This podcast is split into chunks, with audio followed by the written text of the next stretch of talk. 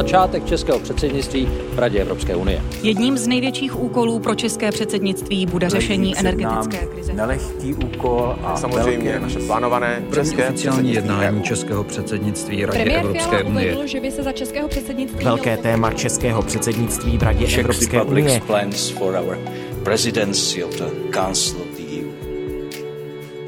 Česko bude až do konce roku předsedat Radě Evropské unie. Každý den o tom slýcháme v rádiu a v televizi. Čteme o tom v novinách a na plakátech v tramvaji. Co ale to velké evropské předsednictví vůbec znamená a proč je tak důležité, dokáže spolehlivě říct jen málo kdo. A to nejen mezi námi dětmi. Ve čtvrtém díle našeho podcastu jsme se proto rozhodli objasnit to, co nás v příštím půlroce čeká. Předtím se ale Johanka s Bárou museli zeptat Pavla Teličky, bývalého europoslance a eurokomisaře, co to Evropská unie vůbec je a co znamená být jejím členem. Co je to vlastně Evropská unie? Evropská unie je vlastně takovým společenstvím zemí, které sdílejí hodnoty, chtějí mít vlastně společnou současnost i budoucnost a snaží se spoluprací v celé řadě oblastí docílit, řekněme, výsledku a efektu, kterého by normálně nedocílili.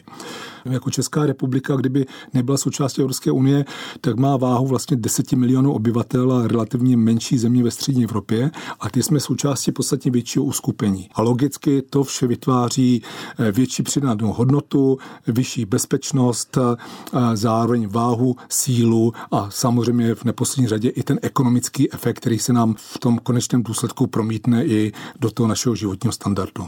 Proč se předsedá právě Radě Evropské unie a ne jiným jejím orgánům? No, dobrá otázka. Pojďme možná přiblížit posluchačům ty hlavní orgány Evropské unie. Tak hlavním orgánem je Evropská komise, ta je vlastně složena z komisařů a komisařek, což jsou vždy občané členského státu. Ale oni nezastupují svůj stát. Oni jsou tam opravdu v té pozici nezávislé a Evropská komise je tím iniciativním orgánem, který předkládá třeba ty legislativní návrhy, ta společná pravidla, normy, tak to návrh Evropská komise. No a schvalují tyto návrhy dva orgány.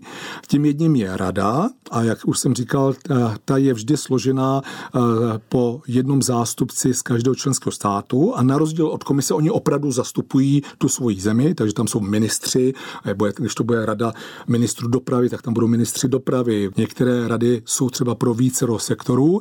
No a tady je nastaveno těmi smlouvami, které jsme si společně dohodli, že tomu bude vždy po dobu šesti měsíců předsedá ta jedna z členských zemí. A pak máte třetí orgán hlavní a tím je Evropský parlament a tam jsou vlastně volení zástupci, nikoliv na, na základě, řekněme, národnosti jenom, ale tam jsou voleni za jednotlivé politické strany. Takže zajímavostí je, že když jsou tam poslanci a poslankyně z České republiky, tak nesedějí a nespolupracují všichni pohromadě, ale třeba liberálové jsou v liberální frakci s dalšími liberály z Holandska, Belgie a dalších zemí a tak dále. A tyto dva orgány, Rada a Evropský parlament, schvalují vlastně to, co komise navrhuje a pak, když dospějí k jiným závěrům, tak ještě mezi sebou jednají. Má Česká republika v é ú nějaké výhody a jestli ano, tak jaké a už nějaké někdy použila?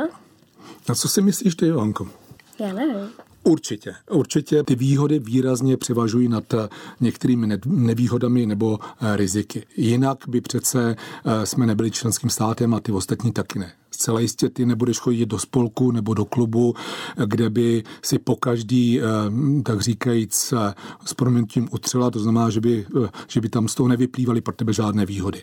No a některou jsme zmínili, takže určitě tady je podstatně větší naše váha. Pak je to tam samozřejmě obchodní spolupráce. Je to zajímavé pro občany, když pojedete přes hranice, tak vás někdo nekontroluje. Ale jsou tady nejrůznější projekty. Ty jsou třeba v oblasti vědy a výzkumu, kde naši věci můžou spolupracovat s jinými. Prostě těch výhod je opravdu hrozně moc, celá řada a možná si ani nikdy neuvědomujeme, že v tom našem každodenním životě, že my ty výhody čerpáme, že možná jedeme po silnici, která byla postavena z unijních financí. Je to všudy přítomné, jenom si to někdy neuvědomujeme, že to přináší Evropská unie. Proč Anglie odešla z Evropské unie? Kdyby si tady měla uh, x hostů, tak asi dostaneš x odpovědí a ty se budou, budou lišit. Já nepopírám, že Británie mohla mít určité důvody k nespokojenosti, kdy třeba měla ten pocit, že nej, nejsou uh, vyslyšeny dostatečně její představy, její zájmy, ale v ten moment uh, vlastně britský premiér zariskoval a dal k referendu něco, co nebylo dostatečně připravené, ale zároveň, kde proběhla nějaká kampaně, kde se používaly na jednu stranu objektivní informace, ale na druhou stranu velmi neobjektivní zavádějící informace, protože se to chopí populisté. A jezdili autobusy a na těch bylo, že třeba platíme pět set milionů liber do rozpočtu Unie, který by jinak mohli jít do zdravotnictví. A pokud bude žít někde na menším městě, na vesnici, nebo i ve větším městech, ty informace nebudeš mít a si řekneš, a ježišmarja, takže my dáváme peníze tam, místo toho, aby se dávali sem, tak to prostě ty lidi do jisté míry zmanipulovalo. A v tom referendu Británie rozhodla, že, že odejde. A myslím si, že to bolí dodnes Británii hodně, bolí to samozřejmě i Unii, ale Británii zejména, vidím to třeba na, si, na svých dětech, kdy vlastně obě žijí, pracují nebo studují v právě Británii. Je nesmysl, aby někdy do budoucna aspoň byla v E U celá Evropa? No, to je otázka na tělo. Kdybyste se mě zeptali před několika lety na Ukrajinu, tak vám řeknu, že to je vysoce nepravděpodobný, ale vidíte, stačí v uvozovkách jedna tragická válka a zároveň vlastně úkaz toho, že Ukrajinci ctí ty naše hodnoty, že za ně dokážou bojovat a pokládat životy, tak najednou Ukrajina ano. Ale Rusko je de facto částečně taky evropskou zemí. Dokážeme si to představit, já si to vůbec nedokážu představit a stejně tak si to třeba nedokážu představit u Turecka a některých dalších zemí. Takže já si myslím, Janko, že to je relativně vysoce nepravděpodobný. Existuje nebo neměla by existovat nějaká podobná jako společenství, ale právě aby byla celosvětová? Nebo... Ideální svět. Ale bohužel lidi nemají rozum a vidíme to každý den, co se děje za válečný anebo humanitární krize, jaký jsou klimatické problémy, ale ta schopnost se vlastně shodnout je, je, je relativně malá. A čím větší počet zemí, tak tím se ta shoda řeší hůře. V zásadě Organizace spojených národů by trošku měla sloužit jako taková platforma, ale je to natolik složitý, že ta organizace opravdu v řadě těch klíčových oblastí není funkční. Takže spíš bych to viděl třeba regionálně, že by tento model mohli následovat, než by vzniklo něco celosvětového.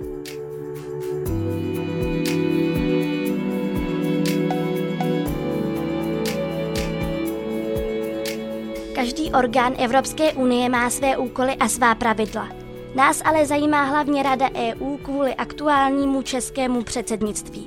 Informace o něm vyrazila schánět Meda a našla je ve studiu Radiožurnálu, kam se náhodou na pár dní z Bruselu vrátil místní zpravodaj Českého rozhlasu Viktor Daněk, který je tam s Evropskou unií v kontaktu každý den. Co to vlastně znamená předsedat Radě Evropské unie? Je to příležitost, která se opakuje jenom jednou za třináct let, protože Evropská unie má dvacet sedm členských zemí a každá ta země se jednou za půl roku střídá v tom předsednictví, takže teď od prvního července až do konce roku tu bude mít teda to předsednictví Česká republika, tím pádem bude mít Česko všechno na povel, bude udělovat třeba slova při těch schůzkách, bude vyjednávat o tom, jaké se schvalují zákony, no a bude tady na Česku, co se rozhodne, že třeba považuje za důležité a bude tomu chtít věnovat větší pozornost a bude samozřejmě na Česko vidět, takže to je taková pěkná příležitost, jak být vidět v Evropě. Vy jste zahraniční zpravodaj Českého rozhlasu v Bruselu, takže jste s Evropskou unií v kontaktu každý den. Mluví se tam o českém předsednictví nějak výrazně, nebo to pořádně řešíme jenom my tady v Česku? Řeší se to samozřejmě, to předsednictví je samozřejmě významná věc, protože, jak jsem říkal, ty priority, o kterých ta předsednická země rozhoduje, to je opravdu klíčové. Tady se vyjednává teď o opravdu důležité legislativě, která rozhodne o tom, jak bude vypadat evropská ekonomika na desítky let dopředu, jestli budeme řídit auta se spalovacími motory třeba, nebo už budou jenom elektroauta za pár let a podobně. A o tom všem bude vyjednávat Česko a je to důležité i z toho důvodu, že ta předsednická země má roli takového rozhodčího, takže ona vlastně nemůže tolik říkat, co by tam chtěla, ale je vlastně tím nejdůležitějším hráčem na tom hřišti. Teď je vidět, že jako nehrajou fotbal, jo? Ale kdybychom si to představili jako fotbal, tak dejme tomu, že je tým, ale není stálý rozhodčí, ale vždycky bychom si řekli, že tenhle zápas bude jeden z těch hráčů, že si ho zvolíme, že bude naším rozhodčím a ten hráč má tím pádem zájem na tom, až se vrátí potom zase mezi ty hráče, tak aby ho pořád jako brali mezi sebe, aby se třeba někdo nenaštval, že někomu třeba uškodil nebo příliš mu dovolil něco, že neviděl třeba nějaký faul, takže musíme v tomhle velmi obezřetně vážit tu roli, a, ale ten rozhodčí je samozřejmě důležitý, to jak píská, tak může rozhodnout a kdo sleduje fotbal, tak to asi ví třeba o tom výsledku toho zápasu, takže to opravdu sledované je. Budeme mít díky tomu větší vliv? Budeme, ale možná trochu jinak, než by si někdo představoval. Ono často se tomu říká, že budeme třeba řídit Evropu, ale ono to není úplně pravda. Možná to tak bylo dřív, ale teď v posledních letech se mnohé změnilo v tom, jak funguje Evropská unie. Uh, jaké budeme mít kvůli tomu povinnosti a, a výhody? Je toho strašně moc. Česko bude muset uspořádat velké množství akcí. Budou se tady scházet ministři všech zemí Evropské unie a Česko, to bude největší akce, uspořádá takzvaný summit. To znamená, že se v Praze na Pražském hradě sejdou všichni premiéři nebo prezidenti zemí Evropské unie, všech dvacet sedm lídrů na jednom místě v jednom sále, takže to ta nejdůležitější schůzka, jaká se v Evropě může odehrát. Budou to sledovat úplně všechna média z celé Evropy. A pak je tady spousta tisíce drobných akcí a třeba i kulturní program, který není možná nejdůležitější, ale často je to zrovna ten, který si potom lidi pamatují, protože nechá takovou jako ozvěnu v tom srdci, nějak se třeba emočně někoho dotkne. Znamená to tedy, jestli jsem to správně pochopila, že část těch akcí se bude odehrávat v České republice a část v Bruselu? Přesně tak, je to rozdělené. V, těch Bru- v Bruselu se budou odehrávat ty formální akce, kde se třeba rozhoduje o legislativě. Tady v Česku budou spíš ty neformální, kde se budou různě radit premiéři nebo ministři jednotlivých zemí. Co od našeho předsednictví Evropská unie očekává? A mají pro nás nějaké úkoly? Úkoly samozřejmě mají, protože to předsednictví nepřijde do vzduchoprázdna, že bychom si řekli tak a teď bude všechno podle nás a co jste dělali dosud, to shodíme se stolu a bude to všechno jinak. Tak to není. Před námi předsedala Francie, které ne všechno se podařilo vyjednat a teď my přijedeme k tomu rozjednanému stolu, podíváme se, kde skončili, kde třeba můžeme navázat a budeme v tom pokračovat. Když se během našeho předsednictví něco pokazí nebo nepovede, uh, můžou nás třeba z Evropské unie úplně vyloučit, nebo se dá mluvit o nějakých pokutách?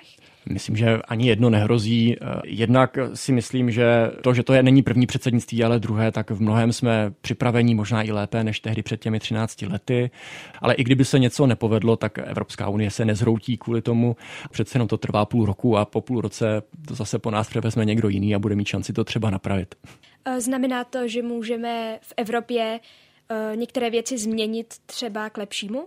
Určitě, od tohoto předsednictví vlastně je. Tím, že se střídají ta předsednictví, tak každá ta země může za sebe něco otisknout a tu Evropskou unii proměnit trochu podle svého, takže tu Evropskou unii máme vlastně šanci trochu počeštit, ale funguje to i naopak. Zároveň my máme jako Češi šanci se nechat trochu poevropštit, pochopit víc, proč je Evropská unie důležitá, jak funguje a co máme dělat do budoucna pro to, aby jsme v ní měli větší vliv.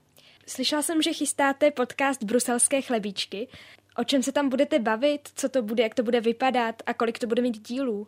Chystáme. Spustili jsme podcast, který každý týden, každé pondělí bude pokračovat až do konce předsednictví a budeme se v něm, nebo bavíme se v něm o tom, co důležitého se zrovna odehrává ten týden.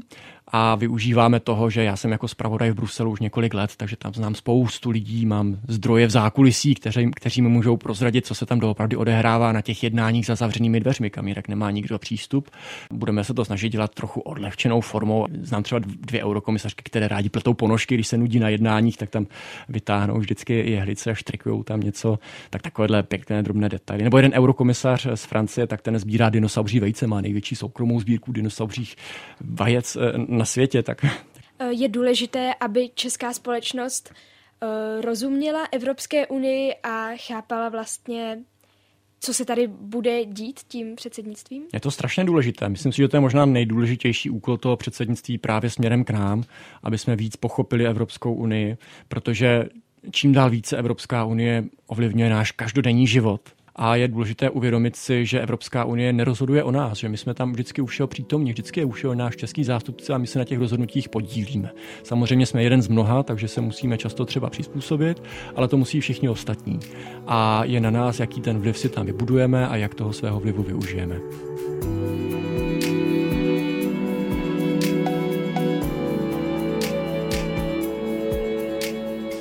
Od Viktora Daňka jsme se dozvěděli, že v čele Rady Evropské unie nestojí Česko poprvé.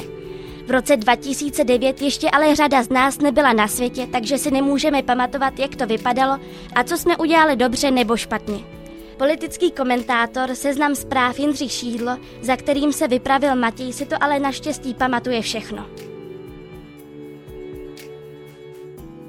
Bylo předsednictví v roce dva tisíce devět spíše nepříjemnost nebo výhoda pro Česko? Mělo být výhodou, taky o tom svědčilo to sebevědomé heslo Evropě to osladíme a stalo se z toho trochu noční můra, a to proto, že jsme tehdy zažili pád vlády uprostřed toho předsednictví, kdy sněmovna vyslovila vládě Mirka Topolánka nedůvěru, což se nikdy předtím nestalo a nikdy potom se to ani nestalo. Jo. To předsednictví tím sice nepadlo, ale vlastně jediná věc, na kterou si vzpomene člověk obyčejný, když se ho zeptáte české předsednictví první, tak jestli si to vůbec vybaví, tak si vybaví ten pád vlády. Co znamená, nebo co má představovat to heslo Evropě to osledíme? Ono to znělo tak jako sebevědomně, protože to byla doba počínající hluboké hospodářské krize. Byla to doba mimochodem tehdy sporů mezi Ukrajinou a Ruskem ohledně plynu. Jak to plánek to pak vysvětlil, že to mělo být, že Evropu sladí, nicméně si myslím, že to heslo tak nějak kongeniálně předznamenalo to, o čem jsme mluvili. To znamená, že jsme si to osladili sami sobě, protože ten pád vlády, to nebyl obyčejný pád vlády, ale to byla věc, která českou politiku ovlivnila na velmi dlouhou dobu a ovlivňuje ji dodnes, si myslím. Myslíte, že ta nedůvěra změnila nějak postoj ostatních států k nám? No, co jsem o tom slyšel, tak se tak jako tvářili, co jste si to Češi zase vymysleli. Proto taky je asi dobře, že tahle opozice v tuhle chvíli se zavázala, že nebude iniciovat hlasování o nedůvěře vládě ve sněmovně v tom příštím půlroce. Otázka je, jestli se ta vláda úspěšně nezboří sama, ale myslím si, že předsednictví Evropské unie je tak důležitá věc, že letos bych měla být všeobecná ambice i vzhledem k jako mimořádně složité situaci ve světě, abychom to podruhé neopakovali. Přineslo nám předsednictví nějaké výhody v tom, jak můžeme prosazovat naše názory? I když už je to třináct let, tak já si v zásadě na nic extra kladného nevzpomínám. V tu dobu navštívil Českou republiku Barack Obama, prezident Spojených států, krátce po svém zvolení, tehdy to byla světová superstar, to byla celebrita, možná dokonce víc než politik v tu dobu, ale Eh, nic zvláštního, kladného, myslím, to nepřineslo. Naopak, to pak ještě zatěžovalo ten český politický vývoj, například aférou kolem ozvučení toho předsednictví, jmenovalo se to aféra Promopro, takže myslím, že to byla prováhaná šance. Udělali jsme od roku dva tisíce devět nějaké pokroky v tom, jaké názory budeme prosazovat a jak vůbec budeme dělat předsednictví? Ta zkušenost tam určitě je, jsou tam i jisté paralely, protože znovu budeme mít, řekněme, pravicovou vládu v čele s Petrem Fialou. Myslím si, že ta vláda je méně jaksi euroskeptická, nebude tady tehdy velmi důležitou roli hrající euroskeptický prezident Václav Klaus, protože Miloš Zeman přece jenom není takový euroskeptik, i když teď má, myslím, teď hlavně starosti sám se sebou. Do toho předsednictví nám zasáhnou dvě důležité věci. Jedny jsou komunální volby hned v září a potom už během toho předsednictví bude vrcholit kampaň před prezidentskými volbami.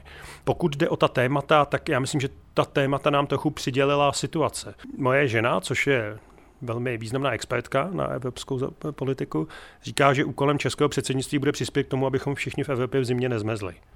No, takže to bude energetika, bude jedno z nejdůležitějších témat a samozřejmě to bude i Ukrajina, která má ambice zařadit se do řad států Evropské unie a české předsednictví, což je docela symbolické, protože tahle země má s invazí z východu a agresí z východu dost zkušeností svých vlastních, tak vlastně bude stát u těch prvních kroků Ukrajiny, což je symbolické a myslím, že to je dobře.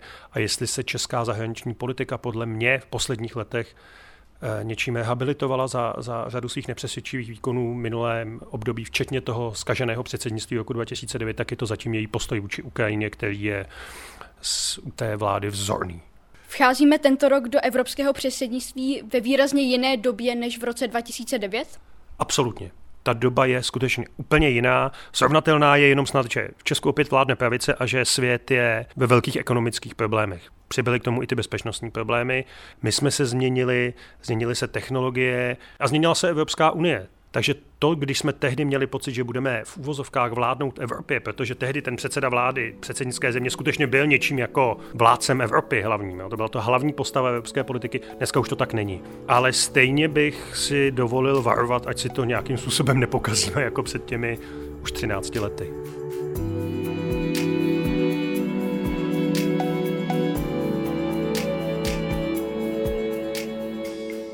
Poslední zastávkou naší výzkumné evropsko-unijní výpravy byl úřad vlády. Ta je totiž, jak jsme se dozvěděli, za české předsednictví a hlavně jeho program z velké části zodpovědná. Honzovu žádost o rozhovor přijala ředitelka odboru věcných politik E U Alice Krutilová. O co se bude Česká republika nejvíce snažit při předsednictví v Radě Evropské unie? Česká republika se určitě bude snažit zejména o dojednávání legislativy, což je proces, který probíhá zejména v Bruselu. A mohla byste nějak vysvětlit pojem legislativa? Legislativa jsou právní texty, právní normy, které Evropská unie přijímá proto, aby v praxi uplatňovala svoje politiky. Takže když se třeba rozhodne, že chce víc bojovat za ochranu klimatu, tak máte několik způsobů, jak to dělat, třeba snižovat škodlivé látky, které vypouští auta, a proto potřebujete mít tu legislativu, abyste nastavil stejný pravidla.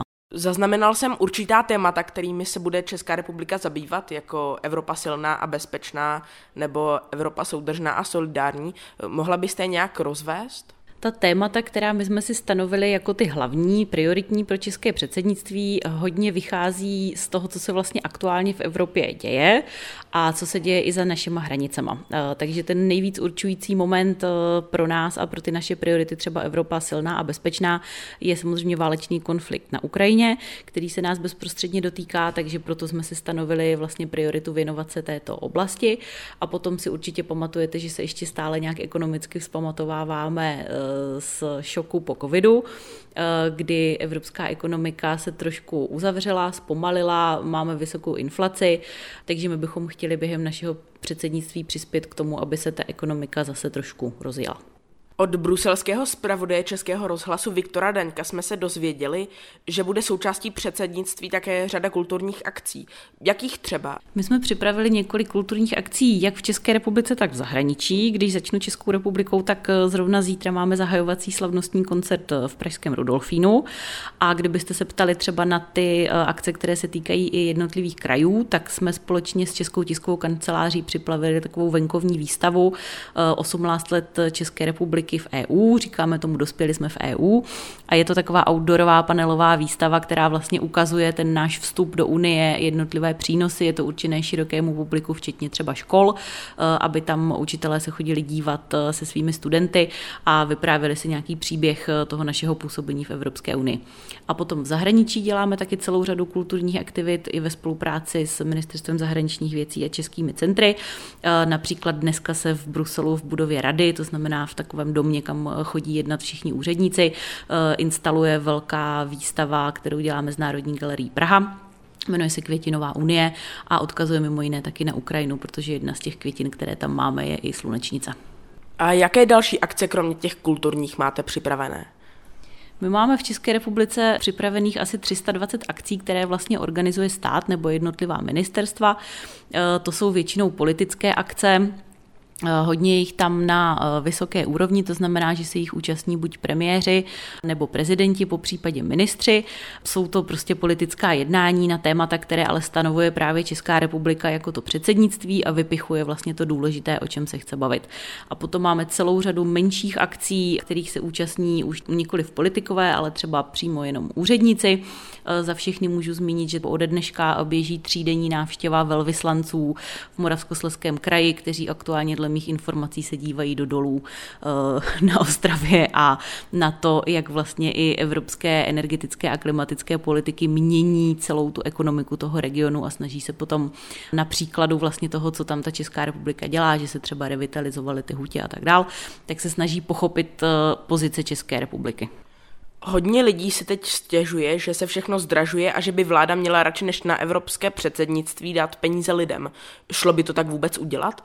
A kolik peněz stojí předsednictví v Radě Evropské unie? Předsednictví České republiky v Radě Evropské unie stojí zhruba dvě miliardy korun. Je to daleko méně peněz, než stálo naše první předsednictví v roce dva tisíce devět.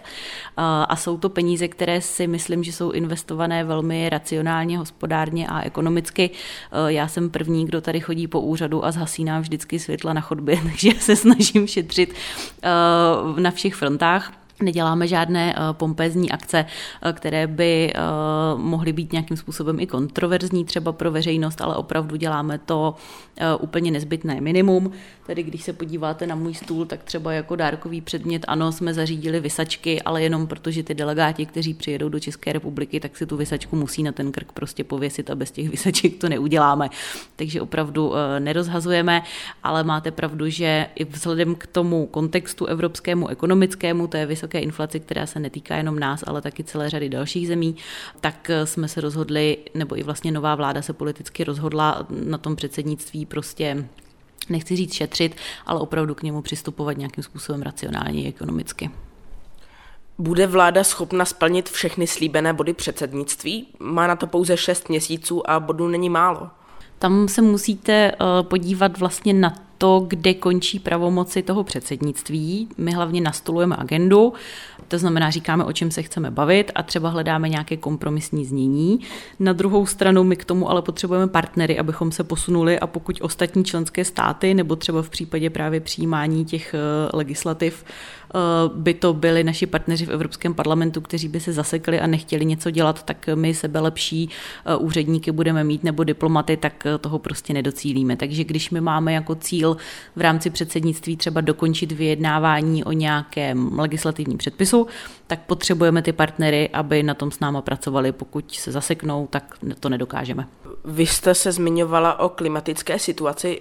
Bude se nějak řešit při evropském předsednictví? Klimatická situace se určitě bude řešit, protože vlastně prakticky, jak se prolíná celý Green Deal nebo Fit for padesát pět do evropské politiky, je právě prostřednictvím legislativních návrhů.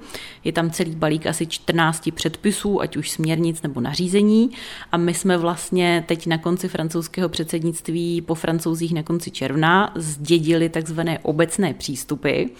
To znamená, že všechny členské státy se shodly mezi sebou, co si o těch legislativních návrzích myslí. A my teďka potřebujeme jít do Evropského parlamentu a domluvit se, že i parlament souhlasí s tím, co si myslí ty členské státy. Takže je tam čtrnáct těchto velkých předpisů, které budou vyjednávané, říká se tomu takzvané trialogy a doufám, že se nám podaří řadu z nich do konce roku uzavřít. To znamená, že ta legislativa bude schválená a potom se bude moct uplatňovat.